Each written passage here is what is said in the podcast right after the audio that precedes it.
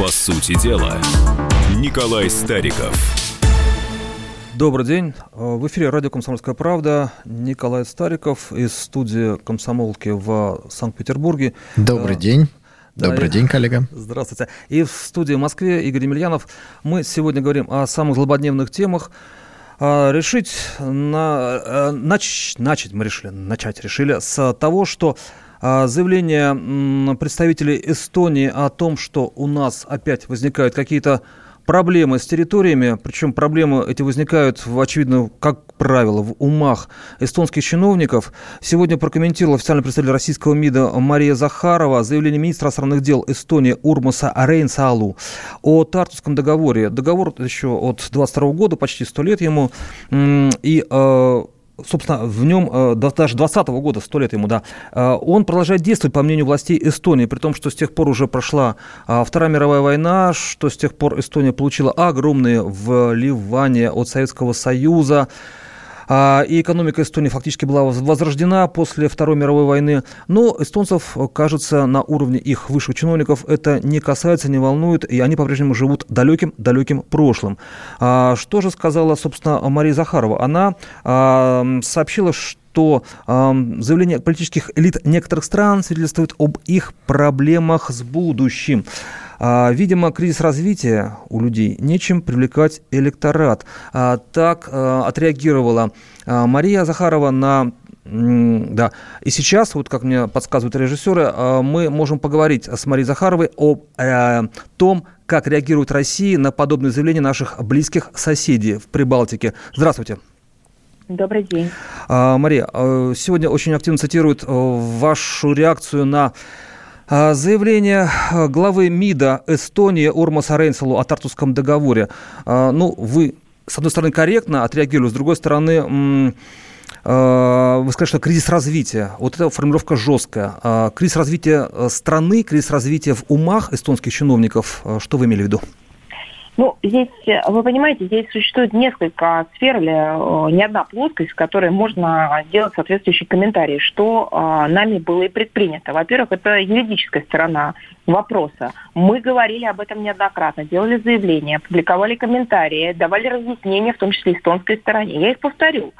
А, Эстония как государство, которое существовало в период с 18, 1918 по 1940 год, утратила статус субъекта международного права, как вы понимаете, ввиду вхождения в состав Советского Союза. А Тартусский договор потерял силу, поскольку обе стороны его подписавшие оказались в составе одного субъекта международного права Советского Союза. Кроме того, он э, отсутствует, опять же, мы неоднократно подчеркивали, в реестре действующих международных э, договоров Организации Объединенных Наций.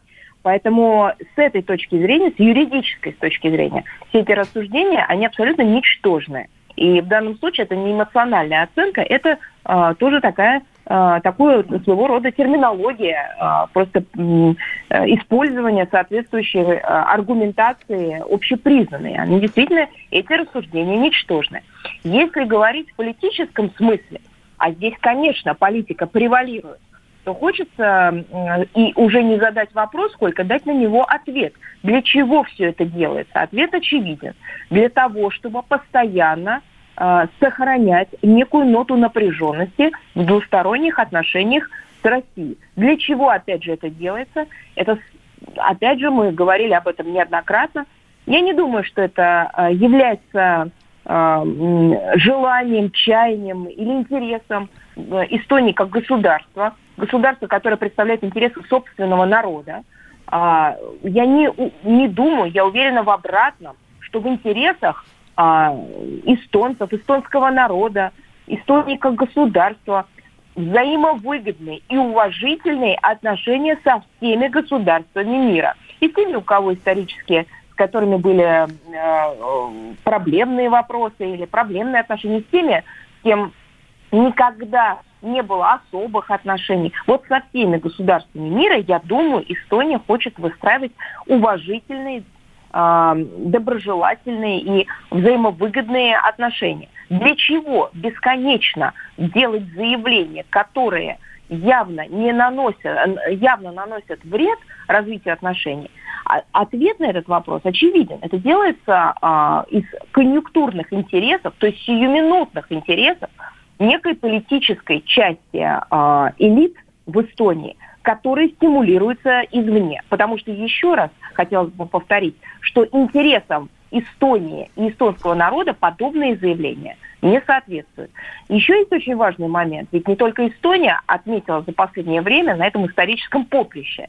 А, целый ряд других государств Восточной Европы, в общем-то, играют такую запевальную роль, бесконечно а, обращаясь к истории, перевирая ее. Я считаю, что да, даже термин переписывать или переписывание истории в данном случае не актуален. Это перевирание истории.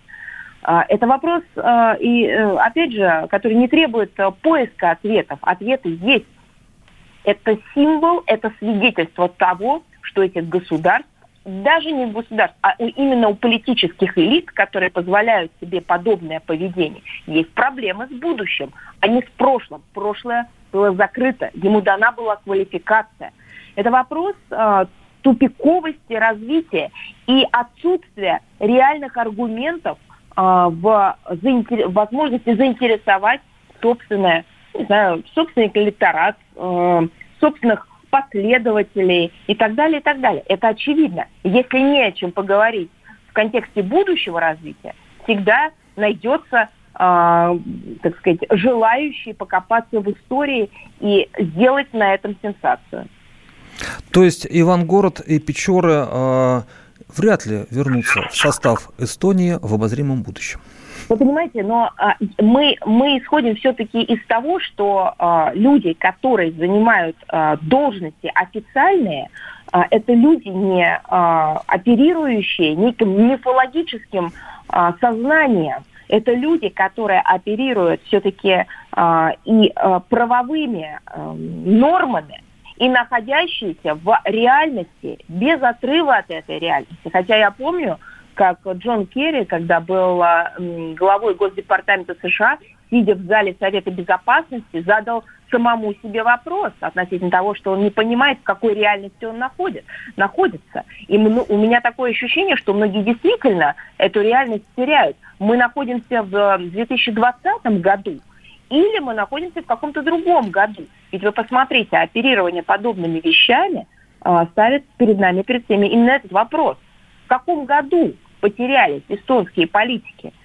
В каком Мария, а году можно вам вопрос они, задать? В каком году, в каком году они сейчас находятся, если они полагают, что Тартовский мирный договор еще актуален или снова актуален. Мария, можно, Извините, можно один вопрос из Питера задать? от Николая Старикова? Да, вопрос. Э, уважаемая Мария, я абсолютно согласен с вашей оценкой, но у меня вот такой вопрос возникает. Наши эстонские партнеры вытаскивают договор столетней давности и делают вид, что он действует. А почему мы не поднимаем вопрос нештатского мира, нештатского договора, которому 300 лет исполнится в следующем году? Я что-то не помню, чтобы он был денонсирован. Может быть, он тоже потому действует? Что, потому что, еще раз, э, мне кажется, стоит повторить то, что я только что сказала. Мы находимся в, э, в реалиях 2020 года. И мы оперируем международно-правовой основой в наших отношениях с другими государствами. В принципе, если только позволить а, себе и друг другу начать а, вот эти, как, знаете, экскурсы а, в историю с точки зрения права, тогда каждый будет выбирать тот год, в котором ему выгоднее всего находиться. И тогда... Так Эстония так себя и ведет. Давайте да, выберем год, который нам нравится. Мне нештатский мир очень нравится. Эстония точнее, Эстонии тогда не было, исландская губерния в составе Российской империи. Почему бы нет? Может быть, нам пора переходить уже в наступление, а не в оборону? Потому что объясню. разговаривать с эмоциями фактами очень сложно. Давайте эмоциями объясню. на эмоции как ответим. Раз, как, раз, как раз, мне кажется, эмоции позволяют себе те, кто а, без а, привязки и без прочной правовой основы а, занимаются а, вот этими поездками в прошлое на придуманной машине времени. Понимаете? И если мы начнем а, заниматься тем же самым, то мы, наверное, превратимся в Эстонию. А мы не Эстония, мы Россия. Благодарим официального представителя Министерства иностранных дел Российской Федерации Марии Захарову за участие в прямом эфире радио «Комсомольская правда». Спасибо, Мария, большое. Позвольте коллегу уважаемый. Да-да. А, Николай, вы хотели, у вас явно было некое несогласие в, в голосе. А, вы знаете, ну, конечно, разница есть. Мария представляет дипломатическое ведомство, там определенные политесы, определенная риторика, это понятно. Мы с вами можем правду матку в отличие от уважаемой Марии, говорить. Вот смотрите, Мария сказала прекрасную фразу, что мы рискуем превратиться в Эстонию. Я скажу так, если мы будем все время оправдываться перед всеми, то мы точно превратимся в Эстонию. Это с одной стороны. С другой стороны, мы никогда не можем превратиться в Эстонию, потому что стоит посмотреть на карту э, Российской Федерации, вспомнить нашу историю, вспомнить наши победы, и станет понятно, что ни в какую Эстонию мы никогда не превратимся. Вот из этих двух диаметрально, казалось бы, противоположных выводов следует один, единственно, на мой взгляд, верный. Нужна действенная, наступательная внешняя политика. Ну, хватит уже оправдываться. Мы эстонцам доказываем, что они э, неправильно у нас что-то требуют. Так давайте сами что-то потребуем. Вот никто так и не ответил на прямой вопрос. Когда был денонсирован нештатский мир, согласно которому Россия купила эту территорию Швеции? Купила. Когда он был денонсирован? Ответ – никогда значит, он такой же действительный, как Тартусский мир. И мне эта ситуация нравится больше. Мы вернемся в студию «Радио Комсомольская правда» через небольшой перерыв. По сути дела, Николай Стариков. Самые осведомленные эксперты, самые глубокие инсайды, самые точные прогнозы. Точные прогнозы Знаем все лучше всех. Ведущие. Неудержимый Мардан и прекрасная Надана Фридрихсон. Первая радиогостинная «Вечерний диван» на радио «Комсомольская правда». Два часа горячего эфира ежедневно по будням в 6 вечера по Москве.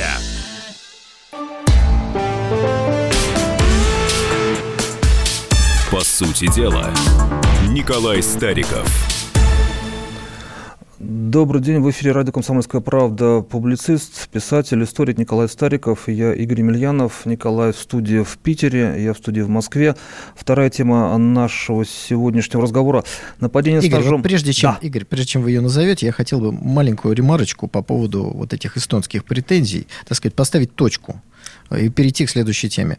Э, вот смотрите, э, эстонцы постоянно будут выдергивать этот Тартусский договор и тут я согласен с Марией Захаровой абсолютно, делать это будут для того, чтобы создавать определенную напряженность. То есть это неизбежно, потому что Эстония не суверенное государство, мы понимаем, кто за ней стоит, и понимаем, для чего это делается.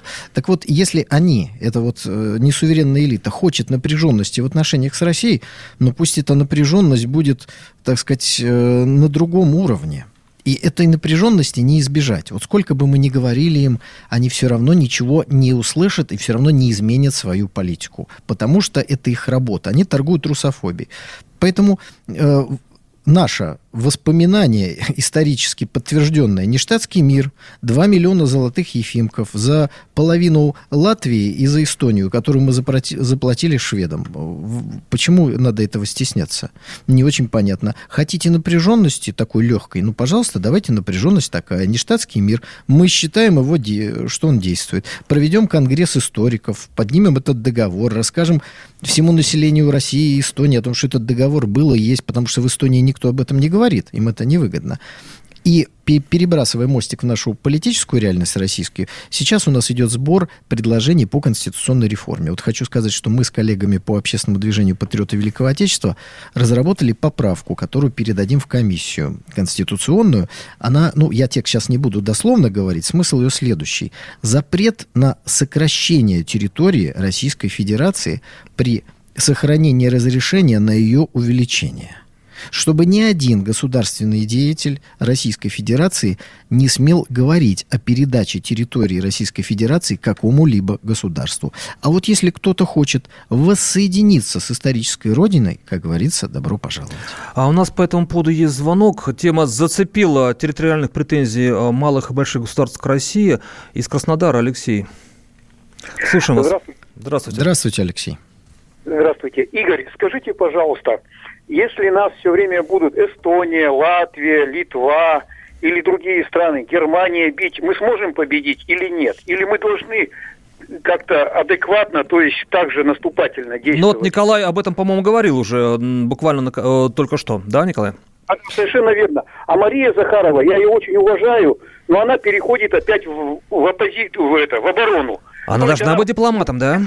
Не, коллеги, да. ну давайте понимать, что Мария Захарова связана определенными дипломатическими процедурами. Она не может говорить так, как может говорить не дипломат. Вот для этого и существуют Например, дипломаты Стариков. с одной стороны, с другой стороны эфир «Комсомольской правды», где мы можем говорить совершенно э, иные вещи. Поэтому давайте не будем требовать от Марии Захарова того, что она не может. Но будем требовать от российского МИДа более наступательной политики. Хочу сказать, что переход в информационное наступление нам блестяще продемонстрировал президент. Вот э, посмотрите, как далеко он загнал Польшу в э, историческом поле. Но только зададим себе вопрос, а почему у нас президент является единственным наступающим игроком, нападающим на этой хоккейной площадке? Где все остальные игроки? Вот в чем вопрос и вот в чем проблема. Напомню, студийный номер телефона 8 800 200 9702, WhatsApp и Viber 7 967 200 9702. А, пишите, звоните. Следующая тема, которую мы хотели обсудить, но Эстония немножко ее перекрыла. А, только что, ну, буквально несколько часов назад было совершено нападение с ножом а, в Лондоне. Причем в Лондоне, как известно, сказать, праздновали Брекзит, то есть выход э, Англии, Брита... Великобритании из Евросоюза. Англичане считают, что это хорошо, что они не хотят жить в едином пространстве с остальной, с остров... Э, не с островной Европой. Плохо ли, хорошо ли это для нас? И само нападение, является ли оно символом того, что человек человек, которого задержали за террористические высказывания, за террористические действия, вышел через три с небольшим года и тут же, сказать, напал на человека в центре британской столицы, которая декларирует свою, а, толерантность, б, отделенность от остальной Европы. Николай, вот а, вообще э, это удивительная история. То есть там выпускают людей, которые, в принципе, по идее, им сидеть и сидеть.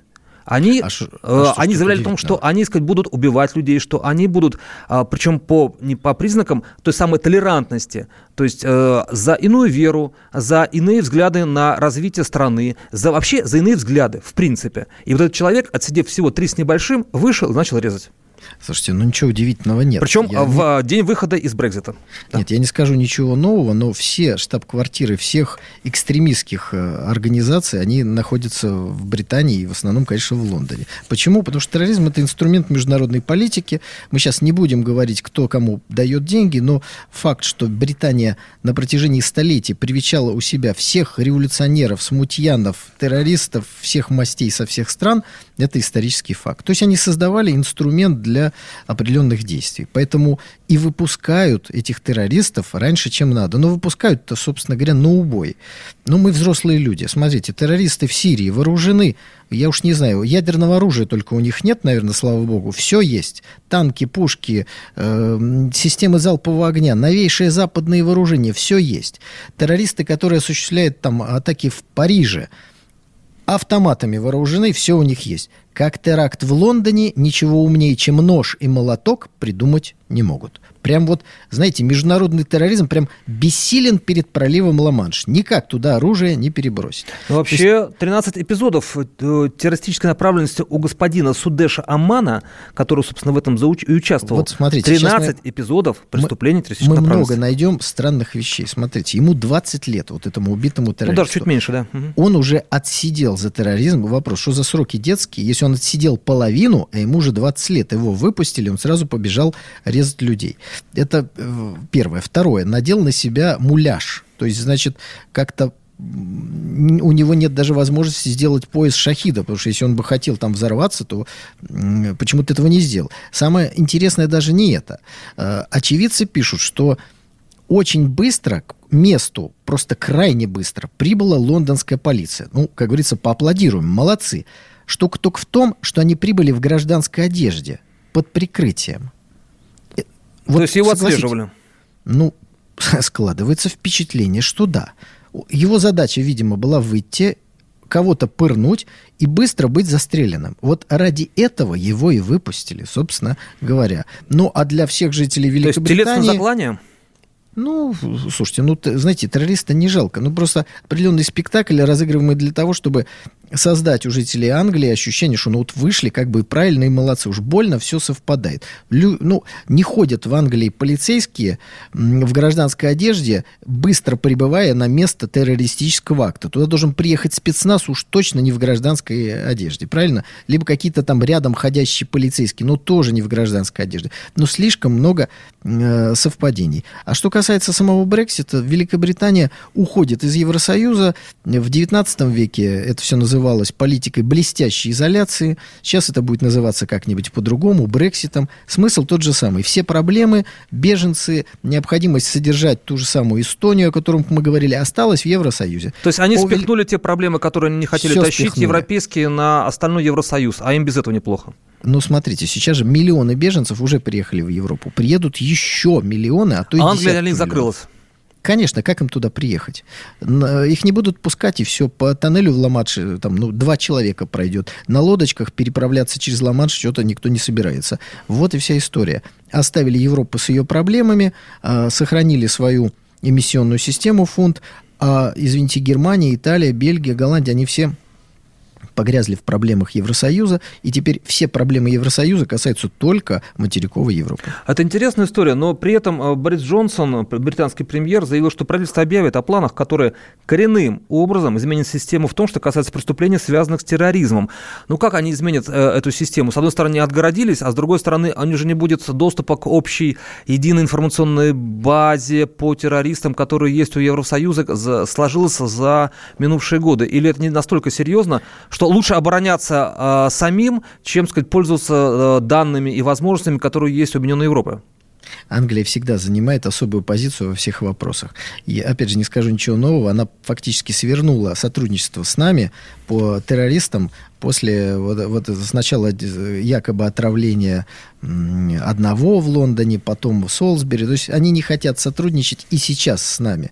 Что же касается списков террористов, то, знаете, тот, кто финансирует террористов, у него всегда есть их списки. Поэтому в этом смысле я за британских э, наших соседей совершенно спокоен. А нам есть смысл какой-то, э, какие-то выводы делать, какие-то уроки извлекать из подобного рода преступления, которые совершаются в Лондоне, ну, с такой несколько пугающей регулярностью? Люди выходят, режут, их убивают. Люди выходят, режут, их убивают. Лозунги у них одних и те же. А вот этот вот Амман, он поделился в семейном чате в WhatsApp э, журналом террористической группировки. Вот. И он отправлял своей девушке экстремистские видео, а, призывал ее бить родителей. То есть он спокойно использовал соцсети, о чем у нас говорится Значит, как, давно. Когда англичанам надо предотвратить теракт, они его быстро предотвращают. Недавно, не помню, девушке дали 20 лет за мысли о том, что надо устроить в Лондоне теракт. Так что э, что-то, наверное, можно оттуда почерпнуть. Но понять, что договориться с англичанами по какому-нибудь вопросу совершенно невозможно. Понятно. То есть мы уроки извлекаем, э, берем для себя какие-то а, важные вещи из того, что произошло, но при этом действуем по-своему. А, напоминаю, в эфире радио «Комсомольская правда» публицист, историк, писатель Николай Стариков, я Игорь Емельянов. Сегодня мы в программе «По сути дела» обсуждаем самые, а, самые яркие, самые серьезные темы этого дня. Через небольшой промежуток времени мы вернемся в эфир. Я придумал такой сюжетный ход. Давайте я скажу некую чудовищную вещь. Это будет неудивительно скопление мигрантов – это не прогрессивная тема, не техническая, а стереотипная. Среди впечатлений моей юности через запятую идут трипы кислотные, наркотические, и благодать в церкви на праздник Троицы. Мы не знаем, есть ли у Мишустина под его пиджаком погоны, потому что если человек в конце 80-х торговал компьютерами, я думаю, к нему подошел какой-нибудь тогдашний товарищ майор, подполковник Путин, и сказал... А вот тут вот уже Программа «Кашин-Голованов. Отдельная тема». По будням в 9 вечера по Москве.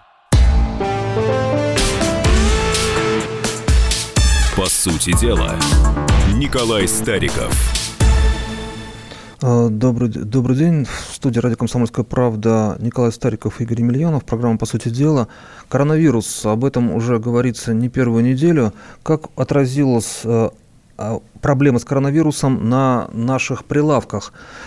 на нашем потреблении, потому что известно, что много продуктов из Китая поставляется в Россию, причем в первую очередь это овощи и фрукты. Но у нас, кажется, был звонок, который мы не успели принять. Да, Владимир Москва, слушаем вас. Да, Здравствуйте. Здравствуйте. Здравствуйте, уважаемый Николай Стариков. Я э, несколько книг у меня на полочке стоит, я их прочитал, замечательные. Я вот о чем. Мне 73 года. Я москвич. Вот. И э, до 71 года жил на Покровке, потом, значит, под кинотеатр Новороссийск э, здание снесли, и вот сейчас я живу в Выхино. Вот дело не в этом. У меня такое э, впечатление складывается, что наши правители, мягко говоря, недолюбливают свой народ. Я о чем? Я говорю, вот в детстве я жил в центре Москвы, увижу грузин, извините, как будто человек с другой планеты. Сейчас идешь по Москве, православного лица ты не увидишь. Это одно, толком. Потом, я уже 20-й год на пенсии. На первом году пенсии, э, это пенсии, пошел свой ЖЭК это устроиться дворником, меня не взяли. А, Владимир, простите, а у вас несколько вопросов. Вы можете как-то кратко сформулировать все-таки их? Ну, такое впечатление, что э, не нужен русский народ у нас здесь, не нужен. Да, ваш пафос понятен. Николай. Ну, что хочу сказать. Я в Москве каждую неделю. Москва столица империи, поэтому там попадаются не только славянские лица. Но что касается грузин, я напомню уважаемому радиослушателю, что грузины тоже православные. Это с этой точки зрения. Эмоциональный звонок. Ну, вот, вот такая Москва у нас сейчас, которую мы имеем. Хотели, наверное, что-то бы в ней поменять, но мне кажется, здесь корректней вам, москвичам, об этом говорить. Я, как питерец, знаете, могу долю раздора в этот разговор внести. Но пока у нас такая э, между темье, что называется, да, я позволю себе еще зачитать и ответить на одну реплику, которая приходит нам по социальным сетям. Э, это к вопросу о поправках в Конституцию. Вопрос. Почему не вносят поправки в Конституцию по статье о принадлежности природных ресурсов государства? Еще раз хотел обратить ваше внимание, уважаемые слушатели. Сейчас конституционная реформа идет исключительно по тому пути, который возможен в рамках сегодняшней Конституции. Поясню. В Конституции есть упоминание, что основные статьи, первая, вторая и девятая, вот именно так, первая, вторая и девятая, главы, главы, прошу прощения, они могут быть изменены только в результате созыва Конституционного собрания. То есть такая сложная процедура. Проблема в том, что закон о созыве Конституционного собрания – Госдума не приняла за все годы с 93 -го года. Поэтому сейчас это просто технически даже невозможно. Поэтому мы, опять же, вернусь вот к патриотам Великой Отечества, к общественной организации, у нас есть поправки на этот счет, мы их готовим, мы их внесем в эту комиссию, но мы понимаем, что сейчас они не могут быть приняты, потому что меняются те статьи, которые не закрыты вот этим конституционным собранием. От высокого к низкому, от э, поправок Конституции к продуктам, которые на наших прилавках либо станет меньше, либо не станут дороже, дороже из-за того, что из-за коронавируса э, поставки э, овощей, фруктов из Китая снизились на Дальний Восток-то точно. А, вот, Николай, вы чеснок едите? Uh, да, когда 80, не планирую общение. Да. 80% чеснока у нас было из Китая вот до января. Но сократились поставки и цены поднялись. Кто на этом наживается? Ну, кто наживается? Тот, кто продает чеснок и все остальное, тот и наживается. А вы чем заменять? Нач... Подождите, вы в самом начале программы говорили, что там где-то в 35 раз выросли цены на маски. Ну, должна быть просто э, не совесть, да? Совесть у торговцев, она иногда заменяется прибылью. Должна быть просто система, при которой наценка, она ограничена. Что же касается китайского чеснока, знаете, уж так исторически сложилось. Я как-то беседовал с одним моим товарищем, который занимается овощами, овощной торговлей.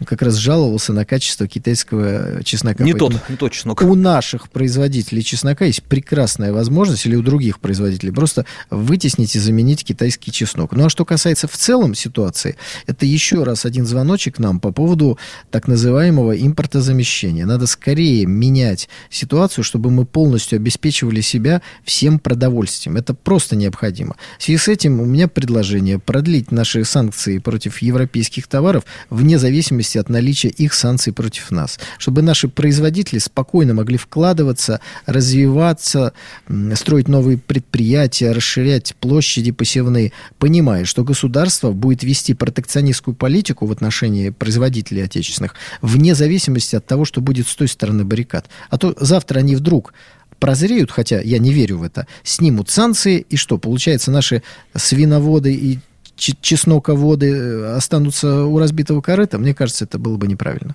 Но вообще 190 а, тысяч тонн абрикосы персики, 180 тысяч тонн яблоки, груши, сливы. А лук и чеснок, кстати, 100 тысяч тонн. Это поставки прошлого года из Китая. То есть вообще поставки-то очень приличные. Они закрывают, ну, очень существенно Дальний Восток и Сибирь, и а, от 40 до 60 процентов закрывают поставки по овощам и фруктам в европейской части страны. А, нет пока импортозамещения. Турки нам не помогут, а свой производитель, сказать, пока вот такие объемы не перекрывает, нет, к сожалению. Импортозамещение – это когда не вместо одного импортного товара другой импортный товар. Импортное замещение – это когда мы внутри себя производим ну, так то, пока что не получается. завозим. Ну, есть вещи, которые нам, наверное, сложно импортозаместить. Не знаю, там бананы какие-нибудь. Их всегда будут завозить. Поэтому в, вот в, в этой ситуации она, наверное, эта проблема нерешаемая. Но а какие-то другие вещи, как чеснок, ну, чеснок-то в России не произвести. Э, доставку посылок с товарами из китайских тренд-магазинов в Россию хотят приостановить в связи с распространением коронавируса. Ну, один из наших э, тоже постоянных авторов радио «Комсомольская правда», депутат Госдумы Виталий Милонов, выступил с таким предложением. А, причем он, а, ну, он предложил вообще, вернее, не вообще запретить, а приостановить. Но уже было сказано, что а, этот коронавирус живет там от 30 до 40 часов. А есть смысл вообще вот в подобного рода ограничениях? Зачем? Ну, огромное количество людей в стране получали и получают а, посылки из Китая. Знаете, я сейчас, наверное, выступлю с очень непопулярной мыслью. А, вообще, вот эта вся интернет-торговля, которая осуществляется, она прекрасна, она интересна, она здорово, все покупают, это дешево, сердито и замечательно. Только в итоге это уничтожает рабочие места внутри России. А рядом с нашими границами строятся и уже построены огромные логистические центры, через которые будут закачиваться в Россию огромное количество товаров. Но нужно понимать, что если мы все разом будем приобретать через интернет за валюту, за границей какие-то товары, это значит, что мы решим сами себя налогов, предприятий, рабочих мест. То есть в итоге это ударит по нам самим. Поэтому здесь должно быть серьезное регулирование со стороны государства для того, чтобы мы с вами шли, покупали здесь, внутри России, а не через интернет за границей. Это, это на самом деле серьезная проблема, над которой пока еще, к сожалению, серьезно не задумались. Николай, ну вы же не предлагаете, в принципе, отказаться от всех поставок из Китая а, потребительских товаров? И... Нет, я, я, я предлагаю выстраивать экономическую политику государства так, чтобы оно процветало. Если если же этого процветания не получается, значит, нужно корректировать.